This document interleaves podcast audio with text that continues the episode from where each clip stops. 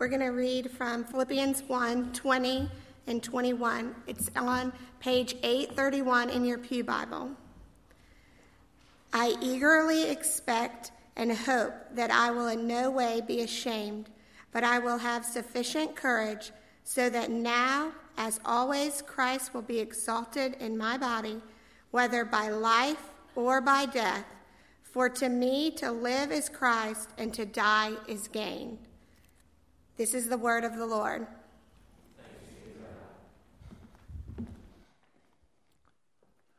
First off, when I was up in the baptistry there, I thought we had a larger band. You guys sounded so good, and appreciate that. We got a lot of people out.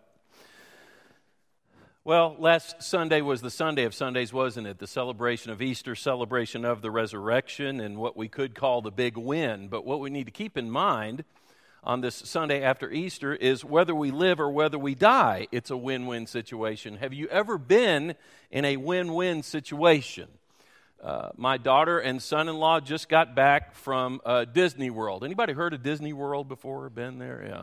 Let me ask you this: Have you ever been to? How many of y'all have been to Disney World and it was raining at some point? How many of y'all been there?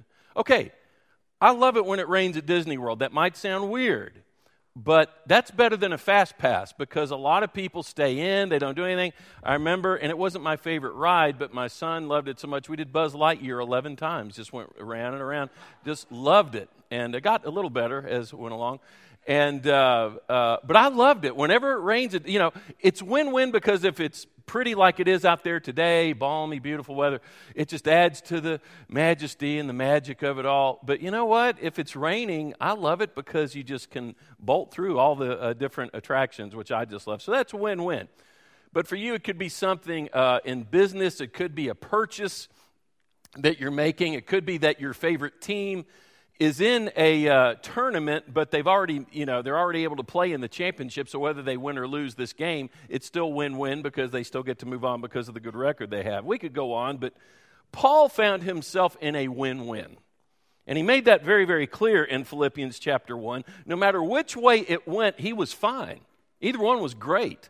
He basically says, you know, Caesar, Caesar is either going to uh, kill me or let me live, but either way is fine. Let's look at Philippians 1 21.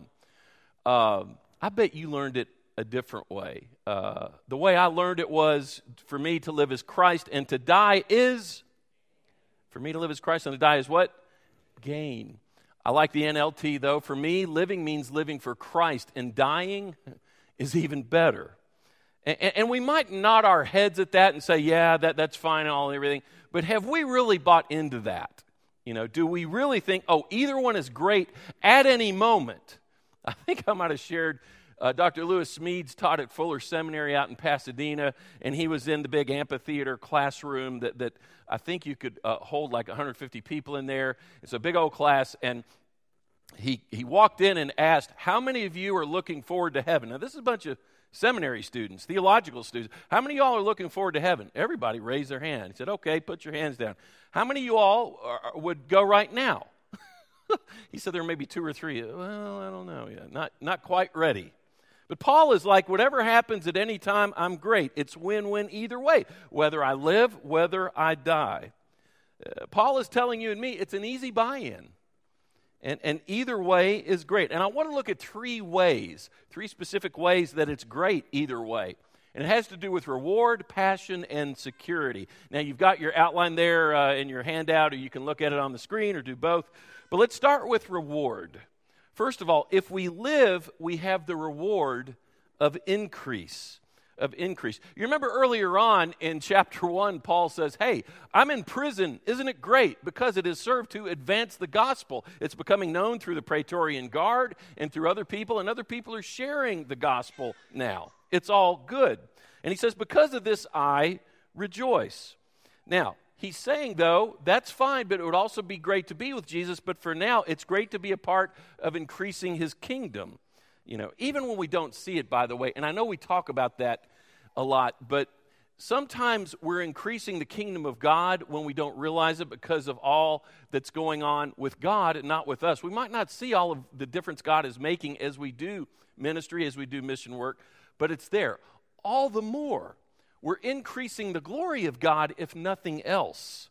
And that's important to keep in mind, even when we're not seeing all these direct results. Just this last Friday, I guess Renee's not here. Where did Brian go? Is Brian here? Renee's not here today? They have the flu? No excuse. She should be here anyway. No. Uh, no. Yeah, understood. Renee uh, lectured in my uh, formation for ministry class Friday and was just dynamite, by the way. And but she talked about some missionary friends of ours. Do you know what? You know, just on average, how many people show up for church on Sundays when they worship? Four people, and it's been that way for a long time. But they're like, that's fine. I mean, we're doing what we're called to do. We're glorifying God. Uh, you know, we're increasing His glory just by being here. Keep in mind that what Paul is saying here, it's not just increasing in number, it's increasing in the glorifying of God, which is really what ultimately we are here to do. Uh, Renee also talked about a friend of yours, and you probably know who she's talking about, who's over uh, in the 1040 window in the Middle East. Uh, uh, and um, she hasn't seen a convert, I think she said, in 10 years. That's okay, though. I mean, she's like, no, but I'm doing what I'm called to do. And yes, I can't help but go back to my hero, uh, the father of modern missions, uh, William Carey, who left England, went to India, uh, lived the rest of his life there, died there. He did not see a convert for the first eight years of his ministry. Now, he wound up having an amazing effect, not just on the kingdom of God, but the nation of India. He's still kind of revered over there. But again, he didn't have a convert for a long time, but that was fine. He said, This is what I'm called to do, and I'm glorifying God. Now, what's cool is the Philippian church had an amazing grip on this. They had amazing grip on reality. Do you know what the church of Philippi was known for among all the churches that Paul had founded? Two things poverty and suffering. That, that's what Philippi was known for, which is amazing when you read Paul's letter to the Philippians because you can tell they are a people of joy, which is why Paul enjoyed being around them. And what's amazing is no matter how much hardship they faced, no matter how much poverty they faced, they were still giving of themselves to increase the kingdom. Let's go to 2 Corinthians 8, verses 1 through 5, because Paul is talking about the church at Philippi here. Now, this is cool because this is Paul writing to a rich church. Corinth had some deep pockets, Philippi had hardly anything, and it was from the area of Macedonia. Uh, that's where you were a journeyman, right? Macedonia. Pretty cool. All right. He said, Now I want you to know, dear brothers and sisters, what God in His kindness has gone through the, gone through the churches in Macedonia, what He has done through the churches in Macedonia. They are being tested by many troubles, suffering, and they are very poor but they are also filled with abundant joy, which has overflowed in rich generosity. For I can testify that they gave not only what they could afford, but far more above and beyond, right? And they did it of their own free will. They, and I love this, they begged us again and again for the privilege of sharing in the gift for the believers in Jerusalem. They even did more than we had hoped. For their first action was to give themselves to the Lord, glorifying God, and to us, leaders of the church, just as God wanted them to do. The Philippians, this poverty stricken church, really was the shining example to Paul in terms of what it meant to minister the gospel and to give on behalf of the gospel, even though they were probably the poorest church. So Paul is just amazed by these people, and they have a grip on this idea of, you know what? If I live, I'm supposed to increase the glory of the gospel. I think it's cool because here's, a, here's Paul, who's not even in poverty, he's in prison, uh, writing to this uh, church that is in poverty and hardship, but they're also overjoyed. Why? Because for me to live as Christ and to die is what again? Help me? Gain? Well, let's talk about the dying part. If we die, we receive, here's a different reward. If we die, we receive the reward of deliverance. Of deliverance. You know, Paul says, I have another reason for rejoicing. Yeah, if I live, I help increase the gospel, whether it is by number or I'm just glorifying God, which is the greatest thing someone can do and should be the sor- greatest source of one's joy. But in addition to that, you know, uh, all of this is going to lead to my, for lack of a better term, salvation or validation. Let's look at verses 18 and 19. He says, I will continue to rejoice, for I know that as you pray for me and the Spirit of Jesus Christ helps me, this will lead to my deliverance. The word deliverance there really means salvation or validation. You know, ultimately, this will complete my salvation. I'll be validated. Now, not because I'm all good and everything, I'll be validated because of the Christ who stands there with me in heaven, and I am validated because of him. But again, we're not validated of ourselves, but because of Him. But what He's saying is, I will have that final stamp of approval that will lead to my ultimate salvation. It will complete my salvation when I die which takes you back to that marvelous verse, uh, Philippians 1 6, which he really is saying to the church at Philippi and to you. He's saying what? He says, And I am confident that he who began a good work in you will bring it to what? Completion at the day of Christ Jesus. When you get there, your salvation is completed. You are delivered. And what a great, you know, completed deliverance it will be. Uh, just this past week, many of you know we had two tragedies in our church, and one was uh, uh, the death of uh, Gil and Vicki Frank's son, Zach. And uh, I so appreciated Vicki at the end of the memorial service. She really wanted me to incorporate Revelation 21 4, which is that marvelous verse that basically says when you get to heaven, there's no more pain, there's no more poverty, there's no more hardship or stress or sorrow or violence or division or confusion or uncertainty or any of those things. It's complete, surpassing peace and joy. In fact, Paul is actually quoting Job here. Did you know that? If, you look at Job chapter 13, this is right after his three friends, so called friends, basically said, You know, I think, wow, this stuff happened to you, Job. It's because you did something wrong. And Job just shoots right back to him and he says, What? Keep silent and let me speak. Then let come to me what may. And he says, Indeed, this will turn out for my deliverance. Come what may, whatever happens to me, I will ultimately be delivered by the saving God. And Paul uses that in his own in his own thinking. I'll be rewarded. Whatever Caesar chooses to do with me, if I live or if I die, I'll receive marvelous reward either way. Not only that, but either way, I get to experience passion, whether it's in this reality or the reality to come. So let's talk about the passion here. If we, first of all, if we live, we savor the passion of service. Verse 20 says this I fully expect Think it's verse 20. And there it is. For I fully expect and hope that I will never be ashamed, but that I will continue to be bold for Christ, as I have been in the past. And I trust that my life will bring honor to Christ, whether I live or die. That first phrase, I fully expect, sometimes it's uh, translated, I eagerly expect. It's an interesting word. It's actually one word that, that, that uh, Paul takes three words and kind of Frankensteins them together. Three words my head, away, and looking. And what he's saying is this I am totally locked in on serving Christ. That's all I'm concerned about is being a bold witness for him, not being ashamed. And I'm totally locked into that. I'm not worrying about anything else. I'm not embarrassed about anything. I'm not ashamed about serving him. I'm not ashamed about making a strong case for him before Caesar himself. Think about that going before the head of the Roman Empire, I, am I'm, I'm just supremely confident that I will be this amazing witness and a strong witness because I am completely sold out for this gospel that has saved my life. That's his passion.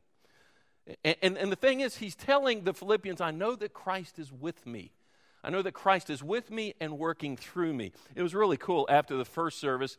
Uh, some of y'all remember Todd Stevens, who grew up at this church. I was talking. Um, with Richard and Gail Stevens. In fact, I think the flowers today are in memory of Todd. Is that right? I think that's right. Yeah, see heads nodding. Todd was an amazing young man. Uh, leukemia took his life, I think, when Todd was about 20, if I'm not mistaken, 20, early 20, I think 20. Uh, an amazing young man, an amazing witness for Christ. Um, on a side note, every semester, uh, the Sigma Chi's at Samford still honor him. They go at night to where uh, uh, Todd is buried. But what's cool is uh, what I talked about here uh, in the first service, uh, and Richard came up to me and said, Man, that dovetails right with what's on Todd's monument stone, on his stone, which apparently is Galatians 2.20, because this was Todd's favorite verse. And this really speaks to Christ being with you and working in and through you. It says, My old self have, has been crucified with Christ. It is no longer I who live, but what? Christ who lives in me. So I live in this earthly body by trusting in the Son of God who loved me and gave himself for me. You know, Todd's a great example of someone who had that earthly body, but now is in that enviable place where there is nothing but peace and joy and everlasting love. Pure, pure love. But again, that's important to keep in mind that we have this passion for serving Him. We savor this passion of serving Jesus, but knowing that He is there with us is just so amazing. The, I will say a caveat with that, though, which is keep in mind that He's not with, just with us, He's watching us.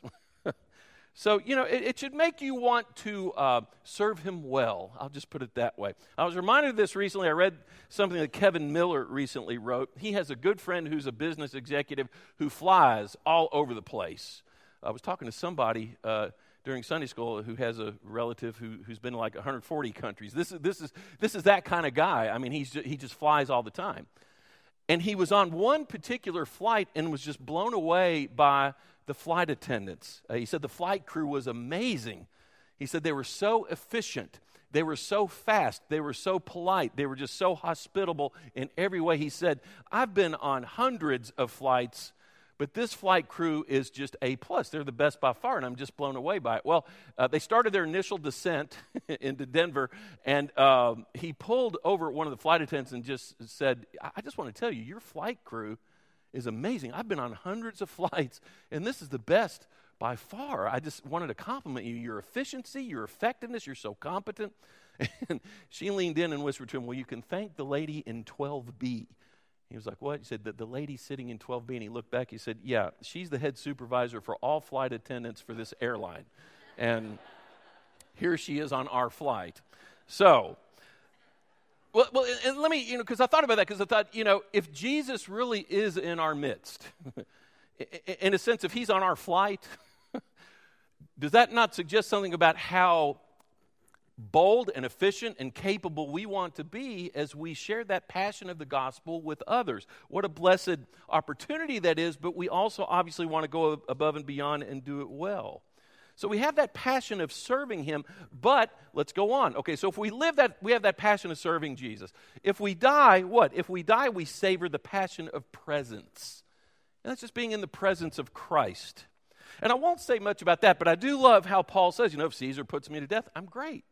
In fact, you know, later on he says, I'm torn between the two. You know, I'd love to just go on and be with Jesus, but, you know, for now I'll hang with you guys. Uh, I still uh, have a clip out from uh, Life magazine 1994 when Billy Graham, who just passed on recently, right? But back in 1994, uh, Life magazine did a story on him and they interviewed him and they asked him, they said, you know, Dr. Graham, honestly, how do you feel about death? How do you feel about death? And I just think he put it pretty simply, but very solidly. And this is what he said He said, I'm looking forward to death. I'll be very happy to get out of this body and into the new world that's been prepared. It'll be a feeling of tremendous joy and relief and rest. The Bible says, I have not seen nor heard, nor has there entered in the mind of man what God has in store for us in the future life. Do I fear death? No. I look forward to death with great anticipation. I am looking forward to seeing God face to face, and that could happen any day. He seemed ready any day back in 94. Uh, we lost him here just recently, but no doubt, even then and throughout his life, he had that win win understanding. Either way, you savor the passion of serving Jesus in this life or the passion and savoring the passion of being with him in his very presence. But one other way I want to talk about either way, you have security. Either way, you have security. If we live, we have the security of family. Uh, you read all of Paul chapter 4. And you'll just have to trust me on this. I had a colleague in the religion department for a while named Paul Holloway. He spoke here once or twice on Wednesday nights. Brilliant guy, just finished, um, uh, well, the, the Hermeneia commentary on Philippians, which Hermeneia is the most scholarly commentary you can possibly do. So he knows Philippians frighteningly well. And he says one of the big meta themes of, of Philippians is Paul is trying to put it back on the Philippian church members, saying, Don't worry about me. He basically says, I appreciate y'all reaching out to me. That's fine, but I'm fine. You remember what he does in, in Philippians 4? He starts talking about what? Thank you for bringing me this wonderful gift, but y'all, I'm fine. He says, in fact, I know the secret of being content. I know what it's like to have a lot, I know what it's like to have very little right? I know what it's like to be free. I know what it's like to be in a dark jail cell like I am now. But in any and all things, I have learned the secret of contentment, which is what? I can, y'all probably know this. I can do all things, what? Through Christ who does what? Strengthens me. And then he says, Even so, you were kind to bring that to me. And he's kind of like, it's not like he's being flippant, but what he's trying to do is this he's trying to say, Don't worry about me. You all focus on your ministries, your passion for serving the gospel.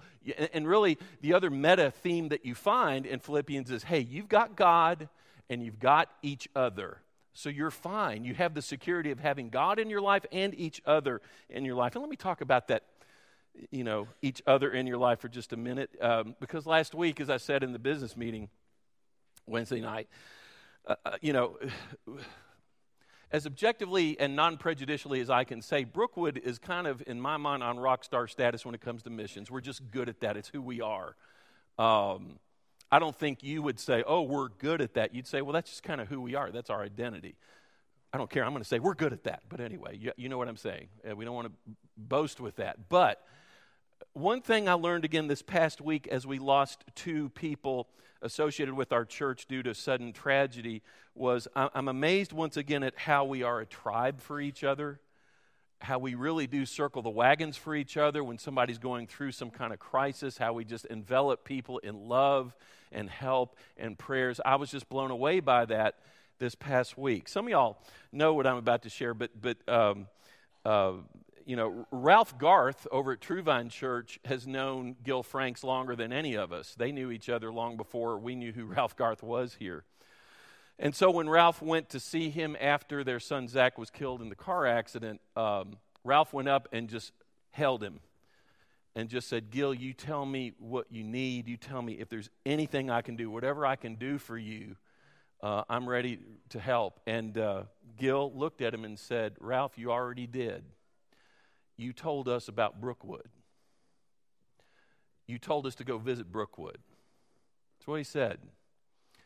And uh, Gil told me that, and later Ralph told me that too. But I, I, that says a good deal, I think, about how I perceive us as a tribe being there for one another. And we have that security. Not that we're in some escapist fashion avoiding or ignoring the, the what, what this life can throw at you, because this life can bang you around a good bit.